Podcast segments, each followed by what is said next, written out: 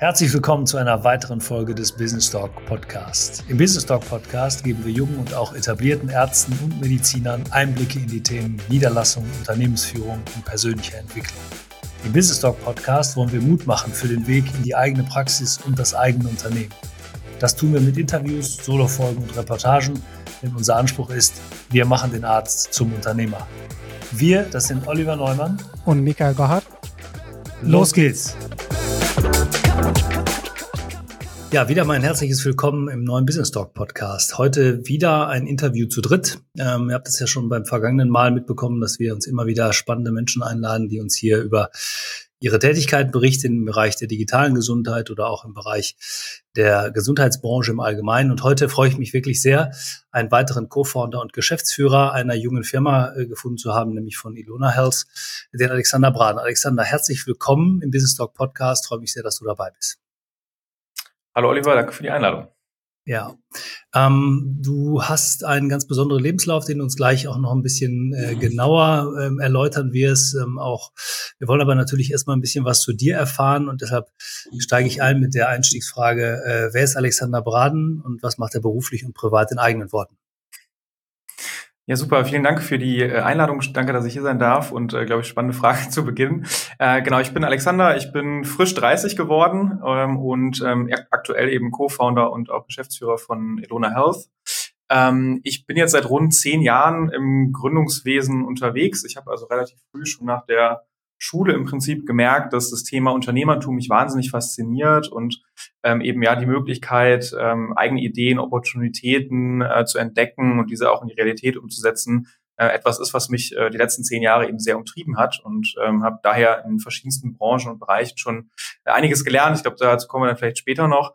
Und ähm, vielleicht noch als äh, kleiner Fun Fact so in der, in der Freizeit, die ich die ich habe, verbringe ich tatsächlich sehr gerne Zeit in der Küche, äh, in meiner Kochjacke und versuche mich dann in der Küche Italiens oder äh, der Levante und tatsächlich hin und wieder bin ich auch ganz froh, äh, mal etwas Zeit in der Natur im Wald zu verbringen. Das ist ein guter und wichtiger Ausgleich zu meiner Tätigkeit äh, als Gründer. Ja, das ist schon ein sehr wichtiges Thema, was du angesprochen hast. Wir reden ja heute, äh, wie immer hier im Business Talk Podcast, einmal über eine unternehmerische Seite, aber natürlich auch ganz viel über das Thema Gesundheit und was hat unser Leben damit zu tun. Du hast zwei interessante Sachen angesprochen. Einmal bist du zum Ausgleich draußen im Wald, aber zum anderen ähm, ist auch nicht nur die körperliche Gesundheit bezogen auf äh, Kochen und Essen wichtig, sondern das hat ja auch irgendwie ein bisschen was mit der Seele zu tun. Also, denn ähm, gutes Essen und vielleicht auch eine gute Vorbereitung zum Essen hilft ja vielleicht. Wie bist du darauf gekommen? Ist das ein Hobby gewesen? Bist du, hast du eine Vorprägung, was das angeht? Ähm, ich bin tatsächlich dadurch, dass ich den ganzen Tag am Rechner sitze, sehr viel irgendwie mit, mit digitalen Dingen zu tun habe, immer auf der Suche nach einem praktischen Ausgleich. Also irgendwas, wo ich die Hände benutzen kann, wo ich äh, irgendwas schaffen kann, vielleicht auch ein kleines Ergebnis habe. Und da ich handwerklich recht untalentiert bin, habe ich etwas gesucht, was äh, vielleicht dem Ganzen trotzdem nahe kommt. Und ähm, naja, da, da man ja abends auch mal was essen muss, äh, nutze ich hin und wieder also die Gelegenheit dann auch meist hoffentlich was Gesundes zu kochen. Es dauert dann hin und wieder länger, als ich mir das manchmal wünsche und äh, stehe dann, dann irgendwie noch um 23 Uhr in der Küche. Aber das ist tatsächlich was, wo ich zur Ruhe komme, wo ich bei mir bin, ähm, wo ich mich irgendwie mit Lebensmitteln, mit anderen Kulturen ein bisschen beschäftigen kann. Das ist einfach ein schönes Hobby. Ja, das hört sich auf jeden Fall so an. Auch da wieder ein bisschen Leidenschaft mit dem Spiel. Du hast auch gesagt, Leidenschaft nicht nur jetzt fürs Kochen oder für, für Freizeitdinge, sondern natürlich auch für den Job. Du bist von Hause aus äh, Betriebswirt. Ähm, Gibt es eine Anbindung an die Medizin, vielleicht von einer ähm, elterlichen oder äh, familiären Seite? Oder ist das einfach ein Thema, was dich grundsätzlich interessiert hat? Ähm, ja, ich habe tatsächlich als Kind ein wenig Einblick in das Ganze bekommen. Tatsächlich ist mein Vater Zahnarzt und insofern ähm, habe ich recht früh ähm, so die Abläufe in der Praxis äh, gesehen, war als kleines Kind dann schon mal irgendwie in der Praxis vor Ort, habe gesehen, wie die Helferinnen und Helfer dort gearbeitet haben äh, und natürlich auch die vielen Dinge, Quartalsabrechnungen, mit denen sich mein Vater dann hat beschäftigen müssen. Also ich habe, glaube ich, recht früh schon ähm, das Ganze mitbekommen und ähm, habe aber tatsächlich den Zugang zum ganzen Thema Gesundheit, speziell auch digitale Gesundheit, dann aber auch erst viel später Mhm.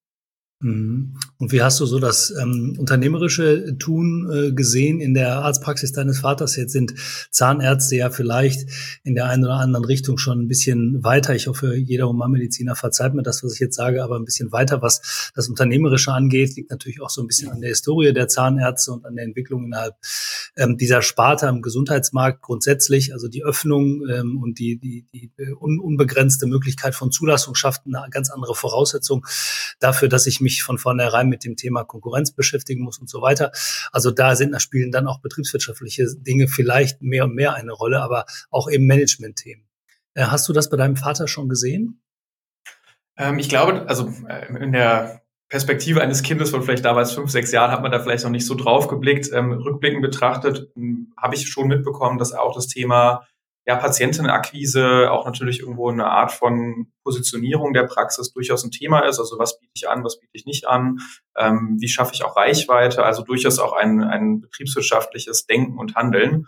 Ähm, auf jeden Fall auch die Zeit da, glaube ich, meinen Vater äh, beschäftigt hat. Ja. Mhm. Jetzt ähm, hast du selber den Weg gewählt ähm, in ein Unternehmen oder in die Gründung eines Unternehmens. Du hast gerade gesagt, du bist nicht nur Geschäftsführer, sondern auch Founder oder Co-Founder von Ilona Health. Bevor du uns gleich nochmal sagen kannst, wo, wie der Name entstanden ist, wie, wie bist du darauf gekommen, selbst in das Thema ähm, ähm, ja, Unternehmer, Unternehmen, unternehmerische Tätigkeiten zu kommen? Ähm, bist du da reingestolpert oder war das tatsächlich etwas, wo du gesagt hast, das ähm, wollte ich immer schon machen? Ja, ein bisschen von beidem. Also ich habe tatsächlich recht früh äh, gemerkt, dass ich eben gerne an eigenen Dingen arbeite, also irgendwo auch eigene Projekte realisiere und Dinge in die Tat umsetze. Ich gibt so die Anekdote, dass ich glaube, in der elften Klasse schon äh, meinem damaligen Stiefvater dann ein, ein Pitch-Deck präsentiert habe für äh, eine Digitalagentur, weil ich mich zu der Zeit irgendwie sehr viel mit dem Thema auseinandergesetzt habe. Also schon recht früh so diesen Drang verspürt habe, ähm, eben selbst Dinge voranzutreiben und dann aber eben auch ein Stück weit reingestolpert, ähm, weil ich tatsächlich mit ähm, dann eben Leon und Magnus, die auch heute im äh, Founding-Team mit von Elona Health dabei sind, ähm, 2012 eine Plattform aufgebaut habe. Da ging es um Bürgerbeteiligung, um digitales Beschwerdemanagement.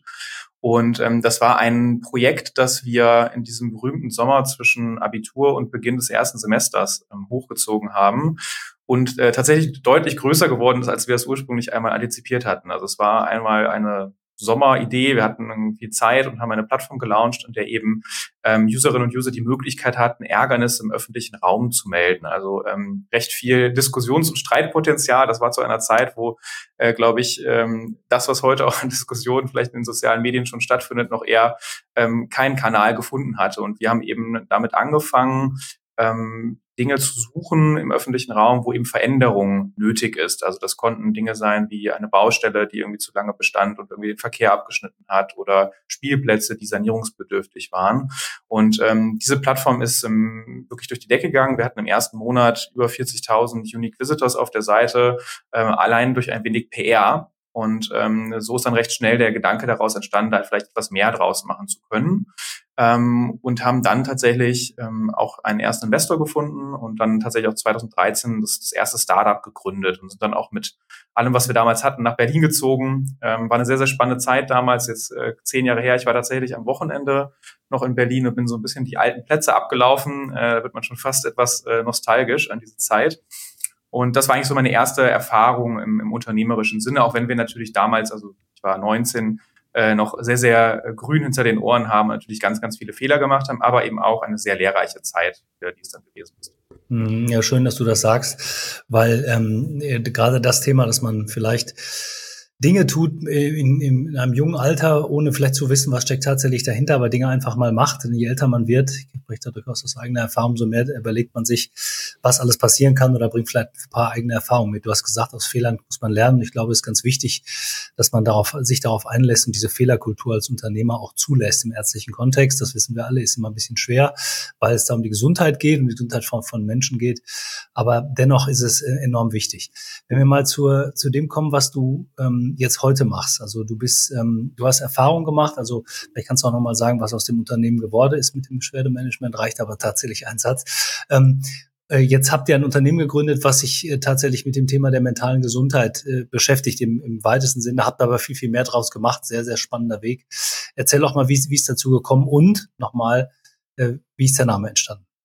Ja, Äh, sehr gerne. Also ähm, nach diesem ersten Projekt in Berlin, das äh, einfach mangels Geschäftsmodell nicht, äh, nicht ganz so zum Erfolg äh, zu führen war, habe ich tatsächlich die letzten Jahre mich eben sehr viel mit digitaler Produktentwicklung auseinandergesetzt und ähm, viele Unternehmen in äh, dem Bereich begleitet und beraten. Ich habe hier in Düsseldorf ein ähm, Designstudio geführt, ähm, Eigenkapital finanziert mit ähm, in der Spitze 15 Leuten und ähm, in der Zeit eben sehr, sehr viele Bereiche kennengelernt, unter anderem eben auch im Gesundheitswesen und habe da gemerkt, und das ist etwas, was mich eben in den letzten zehn Jahren immer wieder umtrieben hat, dass ich gerne an einer Sache arbeiten möchte, die ähm, einen gewissen Sinn stiftet, wo ich weiß, warum ich morgens aufstehe und warum ich abends lange wach bleibe, um dafür zu arbeiten.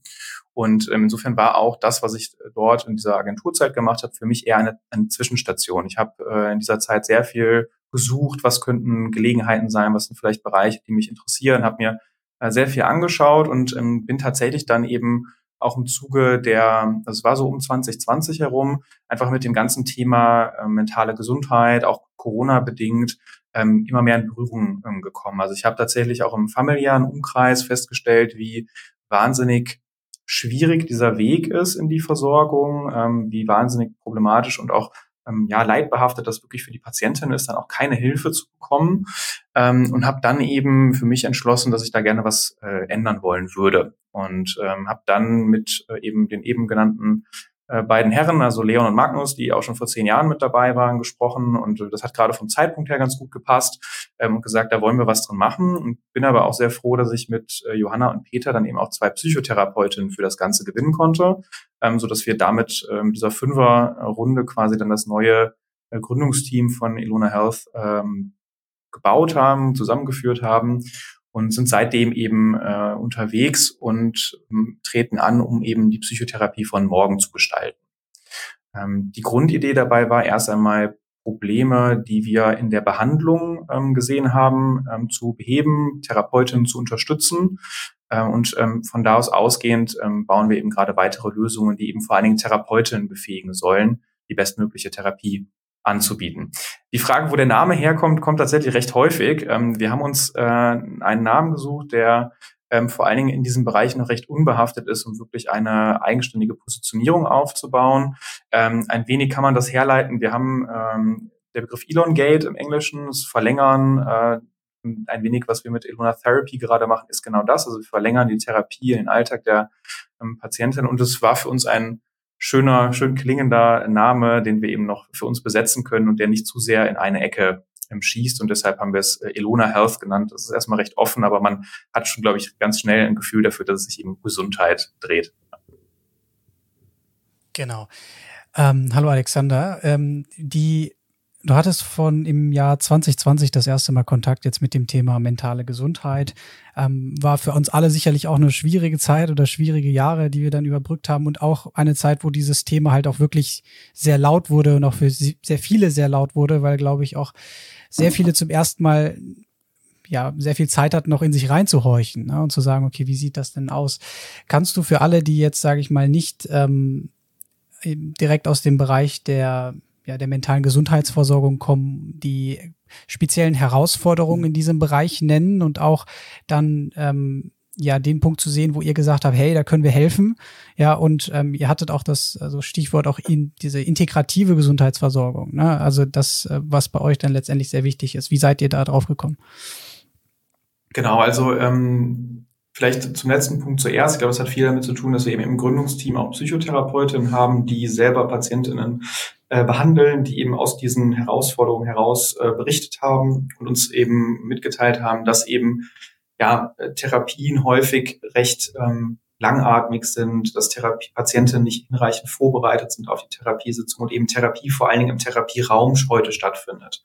Ähm, und wir haben uns dann etwas intensiver mit ähm, den Zahlen und, und, Fakten beschäftigt, die man so im, im Netz findet, ähm, auch an Publikationen von den einzelnen Verbänden. Und im Wesentlichen sind es eigentlich so drei Problemdimensionen, die wir identifiziert haben, denen wir uns widmen. Das ist zum einen eben, dass Therapien recht lange dauern, also im Schnitt rund 20 Monate, was ja wirklich eine lange Behandlungszeit ist, aber eben gleichzeitig auch recht hohe Rückfallquoten mit sich bringen, also von bis zu 70 Prozent nach Therapieende.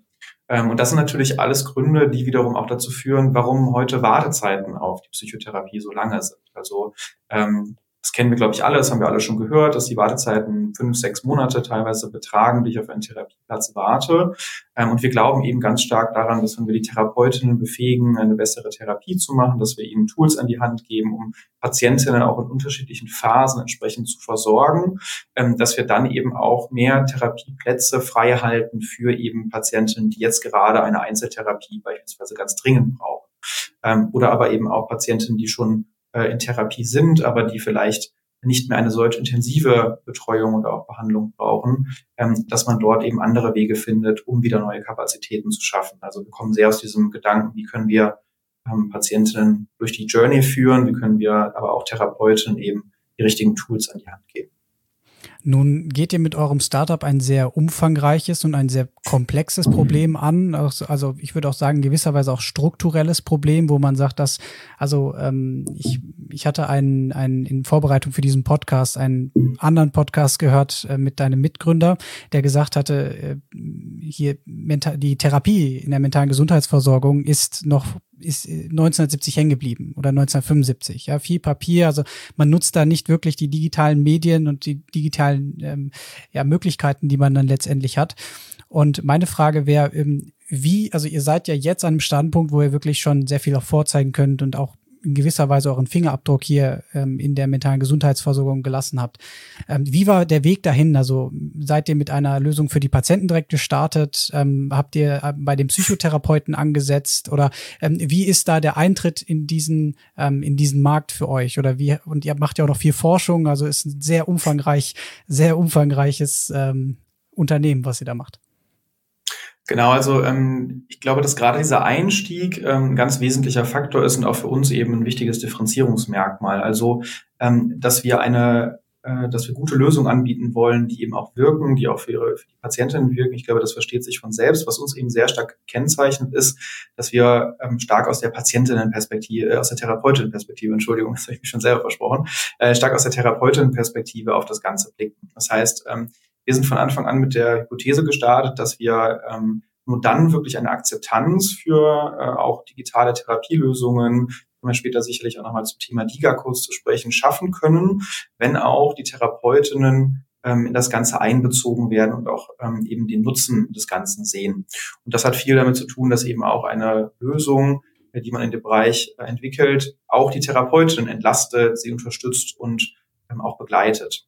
Und dem Gedanken folgend haben wir uns eben auch dazu entschlossen, ähm, keine Standalone Liga zu bauen, wir kommen später noch dazu, sondern eben eine verzahnte Lösung, also etwas, wo Therapeutinnen und Patientinnen eben gleichermaßen äh, mit arbeiten können. Damit setzen wir auch direkt während der Therapie an ähm, und bringen so eben eine ganze Reihe auch an Vorteilen mit, äh, von denen die Therapeutinnen profitieren. Und erhoffen uns davon natürlich auch einen ähm, eine Überzeugung dieser durch, durch die ähm, Therapeutinnen von unseren Lösungen und damit eben auch ja letztlich in dieser Journey irgendwo anzusetzen. Also irgendwo müssen wir ja anfangen. Viele haben vor der Therapie angefangen und wir haben uns eben dazu entschieden, während der Therapie anzufangen.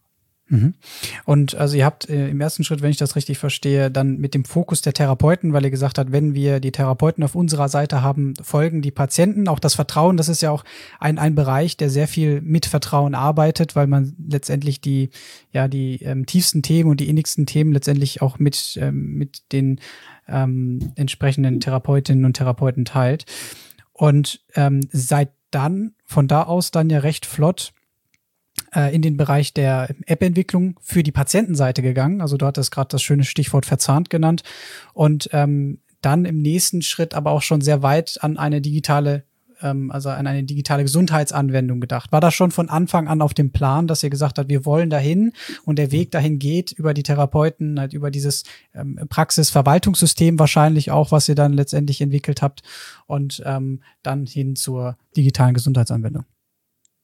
Genau, also ähm, tatsächlich hat das, glaube ich, ganz viel mit dem Zeitpunkt zu tun, in dem wir uns mit der Thematik näher beschäftigt haben. Das war nämlich genau der Moment, an, in dem das DVG, also digitale Versorgungsgesetz, dann auch verabschiedet wurde und eben auch absehbar war, dass der Gesetzgeber ähm, die Gas ähm, ja, in den Markt bringen wird oder eben, dass es in Zukunft auch Apps auf Rezept, äh, wie sie dann auch gelegentlich genannt werden, ähm, dann eben auch bald verfügbar sein werden. Und im Grunde genommen haben wir darum angefangen, ähm, die einzelnen äh, Themen dann auch zu bauen ähm, und äh, uns von, von dort aus eigentlich überlegt, eine Strategie überlegt, wie wir eben zum einen natürlich die Therapeutin ähm, überzeugen können, aber natürlich auch eine, eine gute und ähm, wirksame Lösung für die Patienten entwickeln ähm, können. Ich muss kurz noch einhaken, ein PVS-System haben wir noch nicht entwickelt. Ich glaube, da, da sind wir noch lange nicht, ähm, sondern im Grunde genommen vielleicht, um da zwei Sätze zu sagen, was macht unser Produkt eigentlich oder wie funktioniert das genau? Das erste Produkt ist eben Elona Therapy.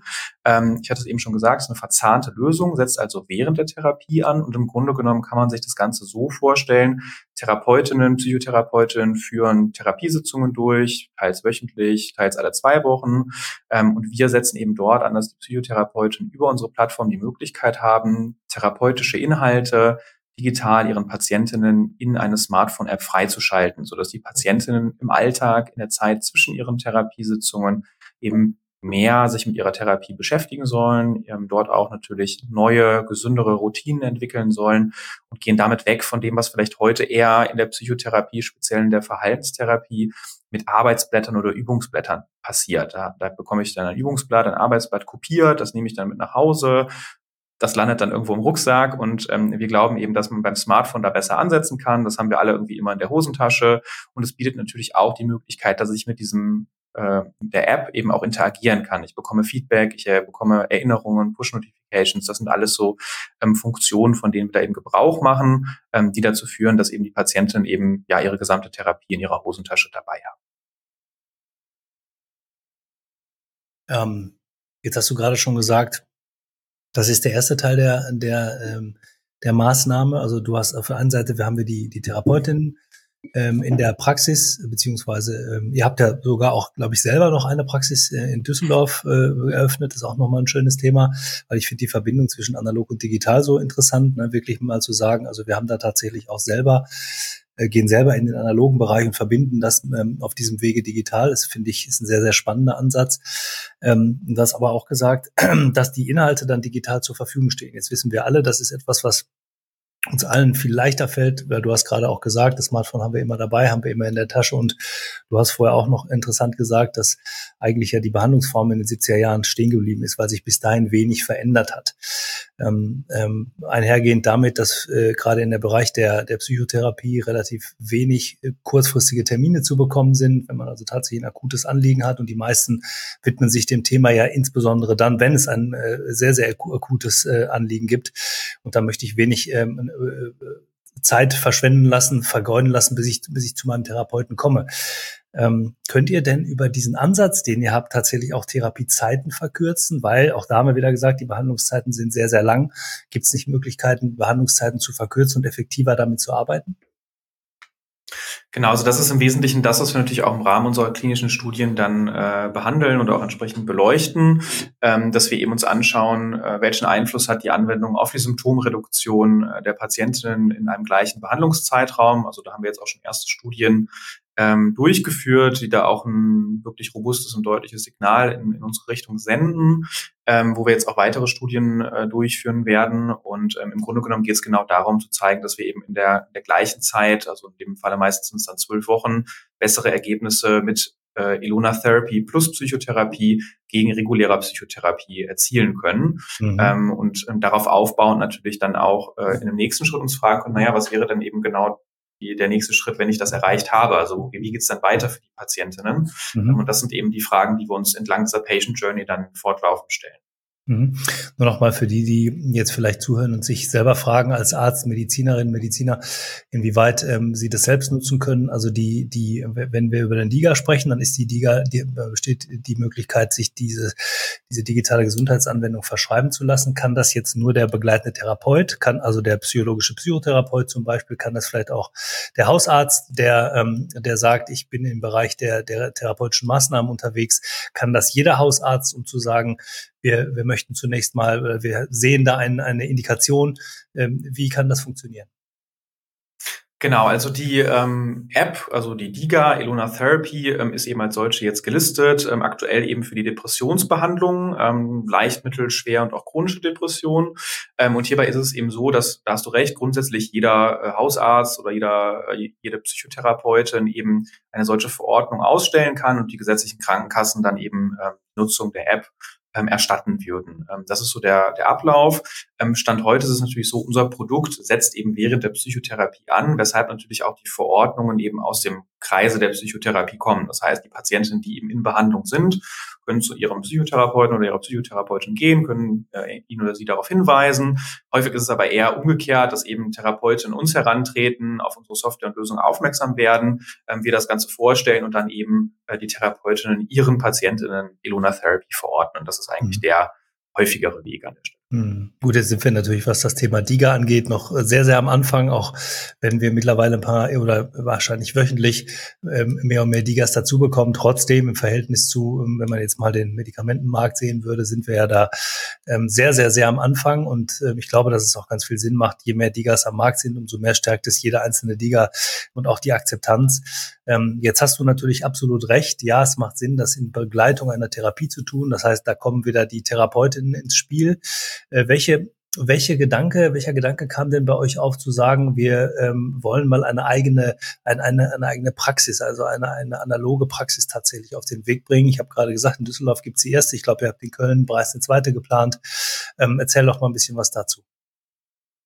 Genau, das hat äh, viel damit zu tun, dass wir eben selbst den Anspruch haben, die Psychotherapie von morgen zu gestalten und wir irgendwann zu dem Punkt gekommen sind, ähm, dass man dann eigentlich nicht vom Therapieraum Schluss machen kann, sondern dass man sich eben die Frage stellen muss, wie kann ich ähm, die Therapie äh, und auch die Versorgung in einer ambulanten Praxis grundsätzlich neu denken ähm, und dass wir dazu eben ähm, auch uns diesen Raum vor Ort anschauen müssen. Und so haben wir dann angefangen, ähm, Mitte letzten Jahres ein eigenes Praxiskonzept zu entwickeln, ähm, wo wir eben ganz grundlegende Dinge, ähm, die eben in der ambulanten Versorgung heute stattfinden, versuchen neu zu denken. Wir haben ein eigenes Qualitätsmanagementsystem entwickelt, auch viele digitale Tools, die wir gerade im Kleinen noch dort pilotieren und ähm, von dort aus weiterentwickeln. Also für uns sind diese Praxen ein wunderbarer Weg, um direktes Feedback von Therapeutinnen und Patientinnen auch zu bekommen. Was läuft gerade falsch? Was könnte verbessert werden? Ähm, wir testen dort neue ähm, therapeutische Angebote und das Ganze machen wir eben in Kooperation mit einem Psychotherapeuten, der diese Praxis dort äh, eben entsprechend betreibt. Das heißt, es ist nicht unsere eigene Praxis in dem Sinne, sondern es ist eine Partnerpraxis. Ähm, aber es ist für uns eben ein ganz wichtiger Weg, um ähm, auch mal ein, ein Bild zu skizzieren, wie kann die Psychotherapie von morgen aussehen. Ähm, und äh, genau, das ist eigentlich so der Hintergrund des Ganzen gewesen, wie wir auf die Idee gekommen Mhm.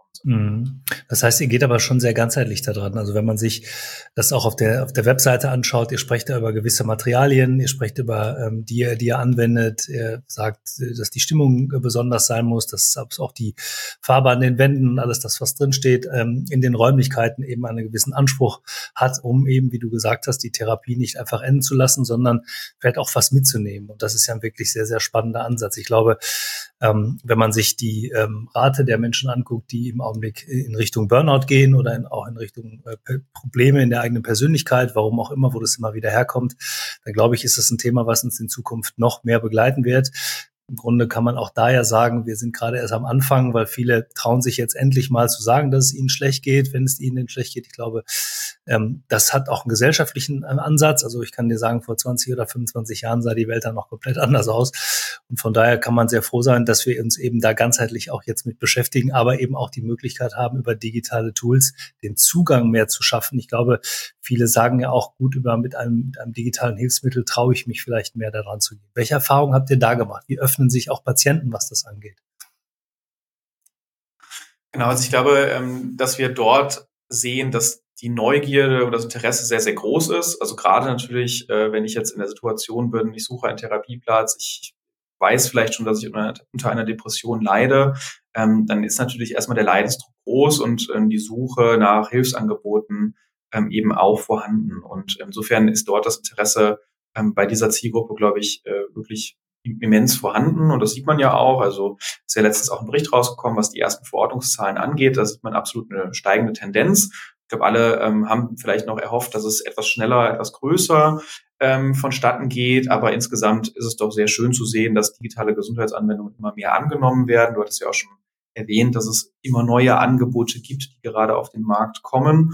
Und ähm, wir freuen uns einfach da auch ein Teil des Ganzen zu sein, wenngleich wir natürlich auch aktuell so in dieser Nische während der Therapie sind ähm, und äh, für uns eben aber auch die Möglichkeit da ist, eben Patientinnen hier sehr gezielt auch ähm, dann behandeln zu können, eben weil wir mit Iluna Therapy ähm, jetzt aktuell Depression, aber im nächsten Schritt dann auch äh, Angst und Panik, alles auch in einer App wirklich auch für die Patientinnen abbilden wollen. Das heißt, ich habe dann in Zukunft alle meine Inhalte rund um meine Depressions- oder auch Angstbehandlung ähm, in einer Anwendung, ähm, was natürlich auch der Realität insofern nah, näher kommt, weil eben auch in der Realität häufig ich ja auch ja unter verschiedenen Komorbiditäten, also Depression und Angststörungen äh, vielleicht leide und ähm, wir dadurch eben auch nochmal von den Patientinnen die Rückmeldung bekommen, diese äh, diese App in der Hosentasche, dass das eben ganz äh, wesentlicher Punkt ist, der unterstützt für die Therapie. Und die, äh, da, da sehen wir eine große Dankbarkeit, auch die uns dann auch erreicht.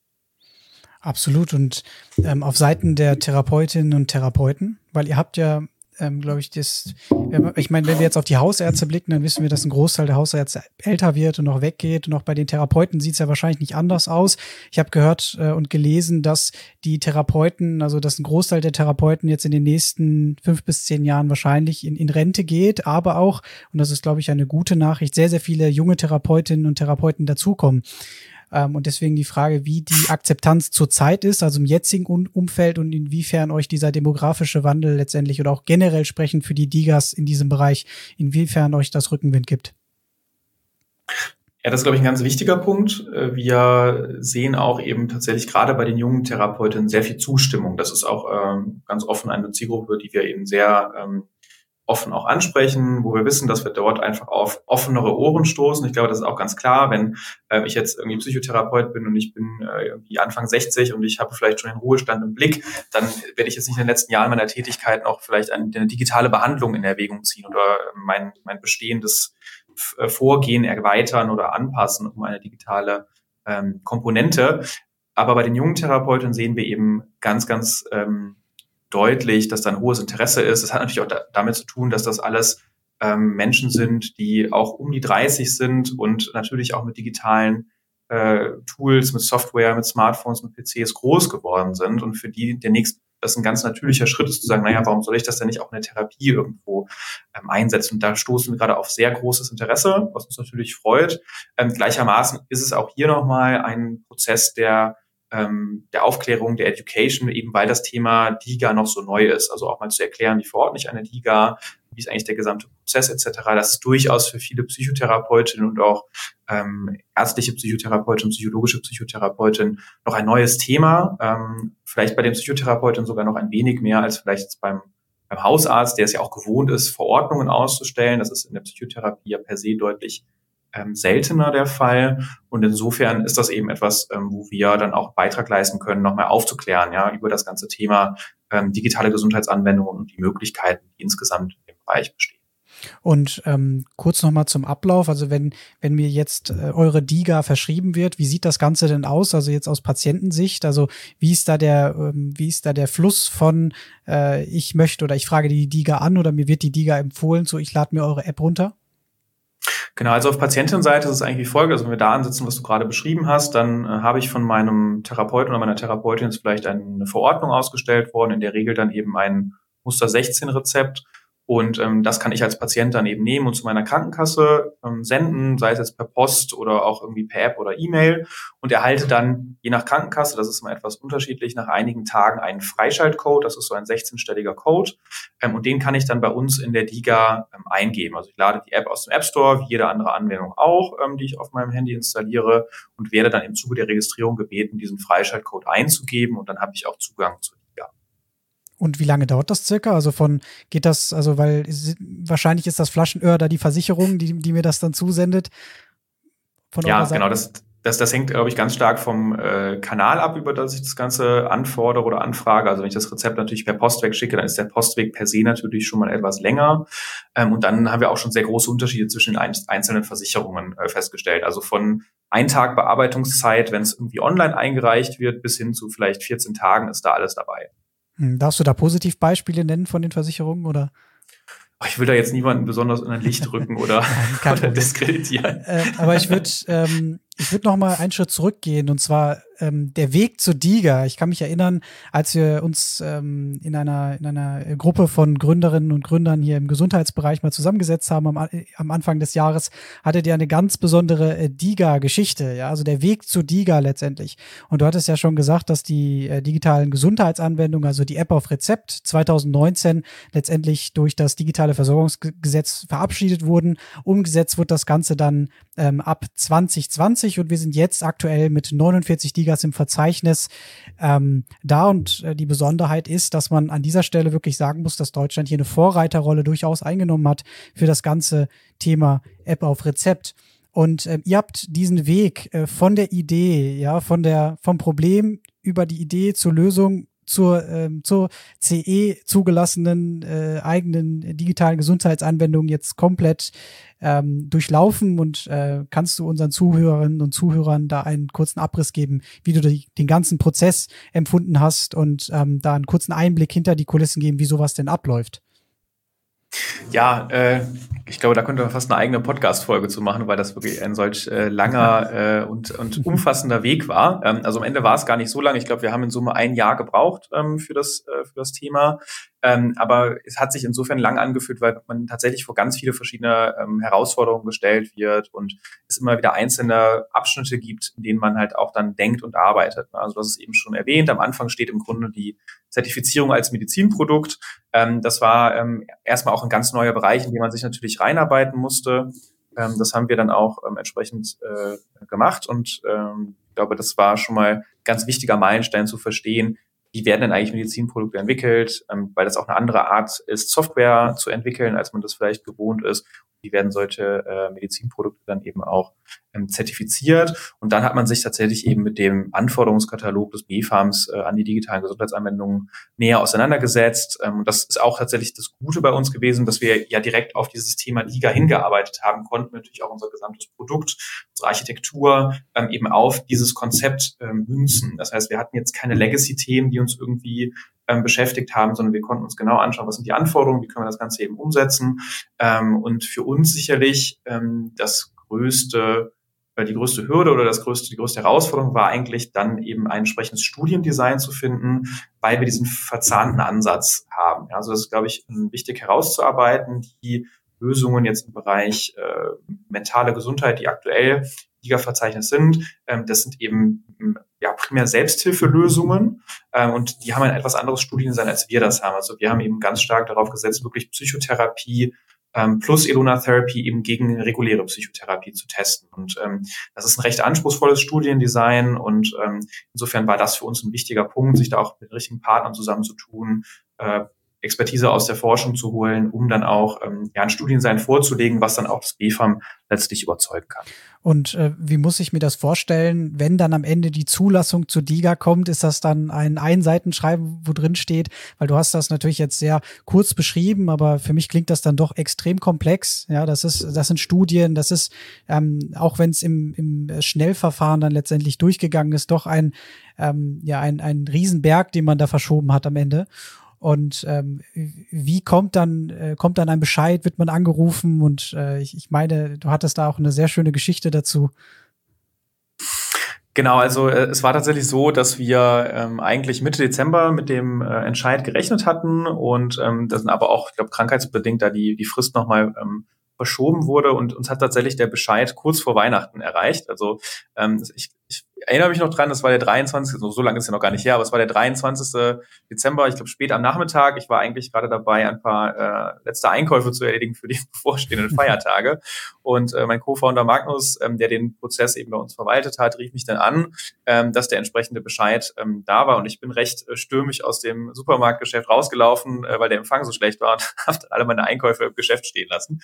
ähm, und äh, haben uns natürlich auch erstmal gefreut. Äh, es ist aber nicht so, dass wir äh, die große Konfetti-Box nach Hause geschickt bekommen haben, sondern natürlich, wie das bei einer Behörde so ist, äh, hat man ein recht sachliches Schreiben bekommen, das dann eben den äh, Bescheid, äh, der dann ergangen ist, mitteilt. Und ähm, so ist das Ganze dann eben übermittelt worden und waren dann am 26.12. auch schon entsprechend gelistet.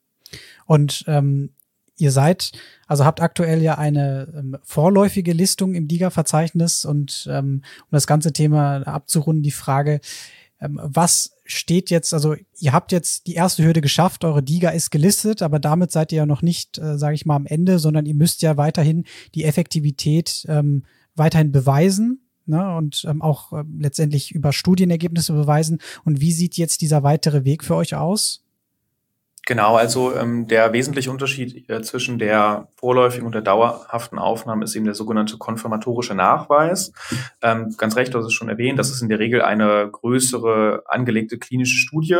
Ähm, aufgrund des komplexen ähm, Designs, was wir jetzt ohnehin schon hatten, einfach von der Produktstruktur, weil es eben eine verzahnte Anwendung ist, ähm, haben wir jetzt auch für die vorläufige Aufnahme bereits schon eine kleinere klinische Studie durchgeführt. Das heißt, wir konnten auch schon mal im Kleinen testen, wie läuft das eigentlich alles, wie rekrutiere ich Patientinnen, was muss ich beachten äh, bei einem entsprechenden Ethikantrag und konnten jetzt unser Studiendesign ähm, auch für die große Studie, so nennen wir sie immer, die jetzt eben äh, gerade beginnt, äh, dann im Kleinen schon einmal testen. Und genau das ist, was wir jetzt machen. Also wir sind gerade dabei, eben eine größere klinische Studie durchzuführen, um die Effekte, die wir jetzt schon in der kleinen Studie gesehen haben, noch einmal zu validieren äh, und dann auch eben entsprechend ähm, die für uns relevanten Endpunkte auch statistisch signifikant nachweisen zu können.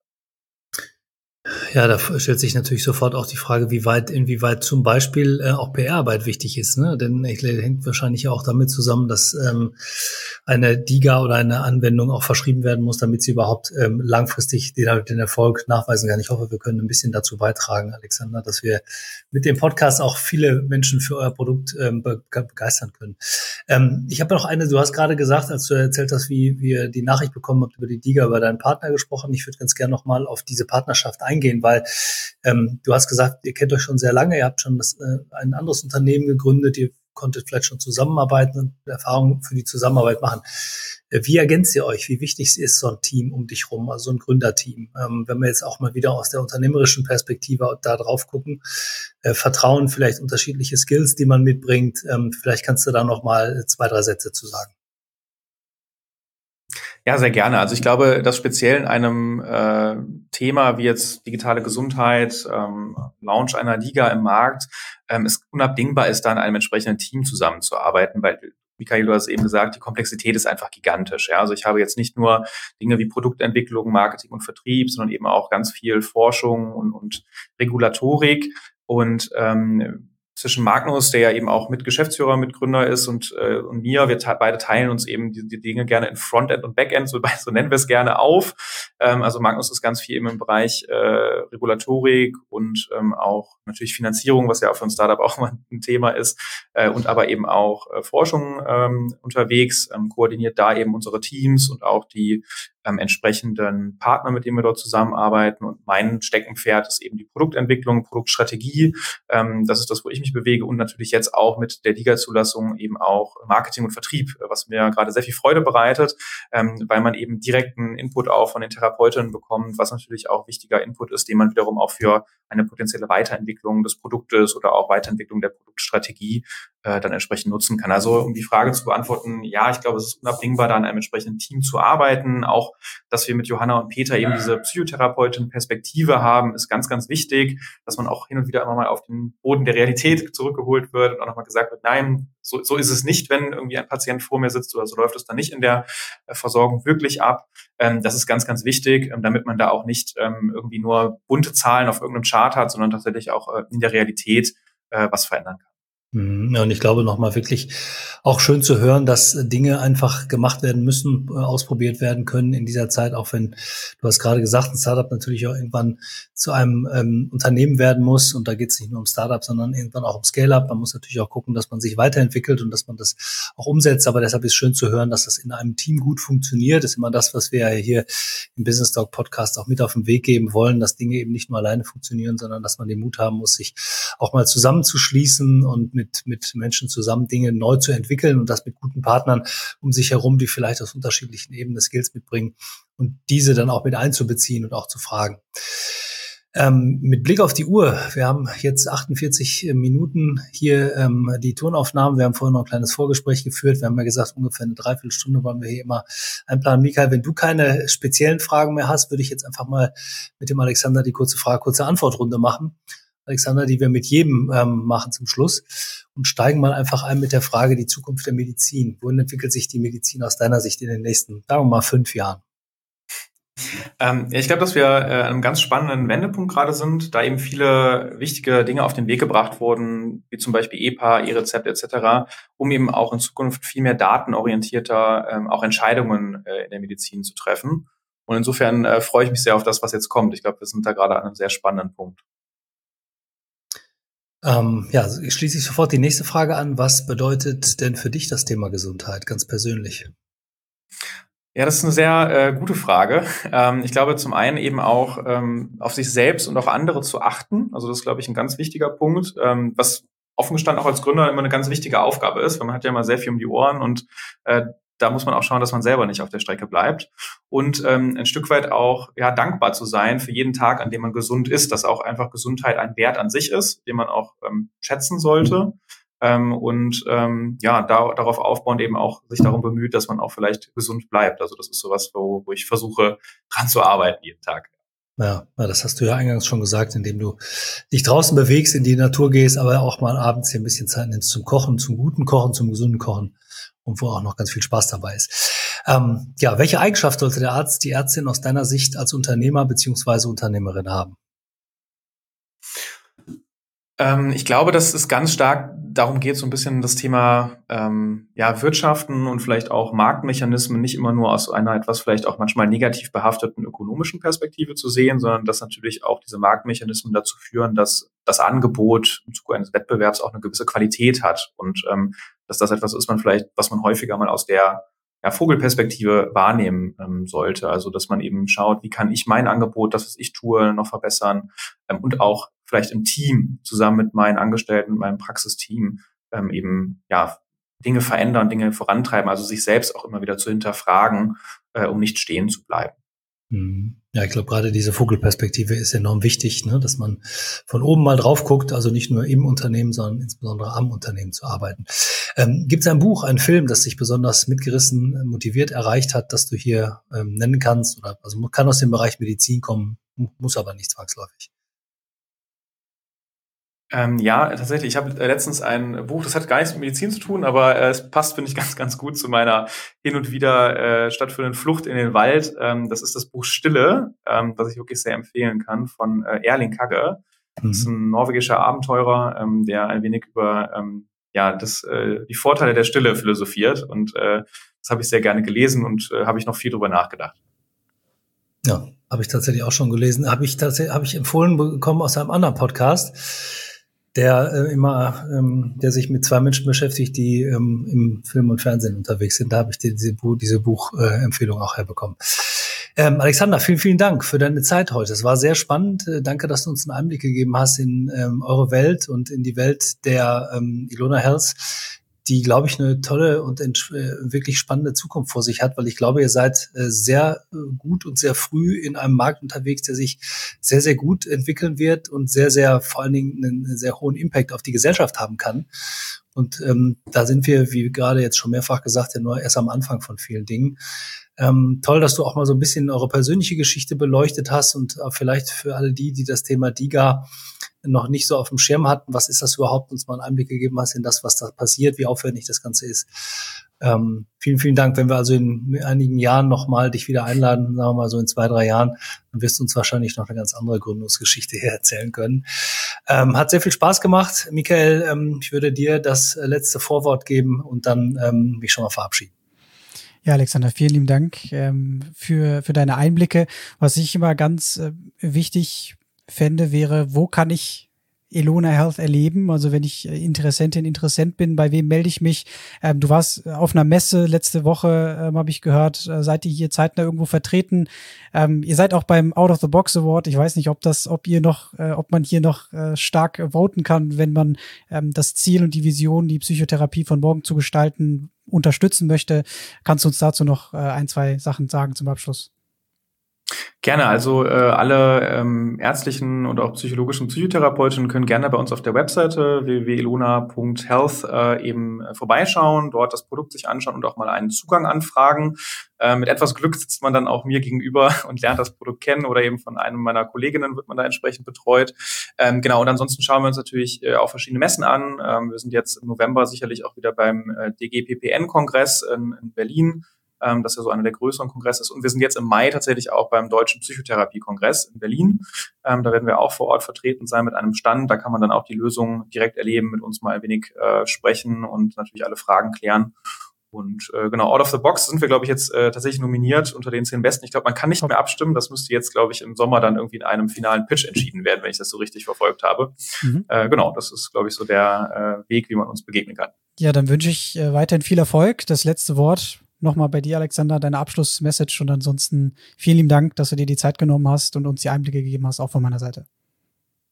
Ja, vielen Dank äh, an euch, äh, an dich, Oliver, und auch an Michael für äh, den Austausch, für die spannenden Fragen. Hat mir viel Spaß gemacht hier. Ähm, war tatsächlich heute mein erster Podcast. Ich hoffe, ähm, dass das, was wir tun, äh, euch äh, auch als Hörerinnen und Hörer interessiert hat und ähm, freue mich dann in den nächsten Jahren mal wieder vorbeizuschauen. Ja, auch von meiner Seite aus äh, alles Gute, vielen Dank. Und ich bin sehr froh, dass der Hund noch gebellt hat im Hintergrund. Denn ähm, das war bei jahrelang hier im Business Talk Podcast nämlich immer mein Hund, der gebellt hat. Der ist aber jetzt auf der anderen Straßenseite, deshalb geht das gerade nicht. Also macht's gut, schöne Woche für euch, bis zum nächsten Mal. Tschüss. Ciao, ciao.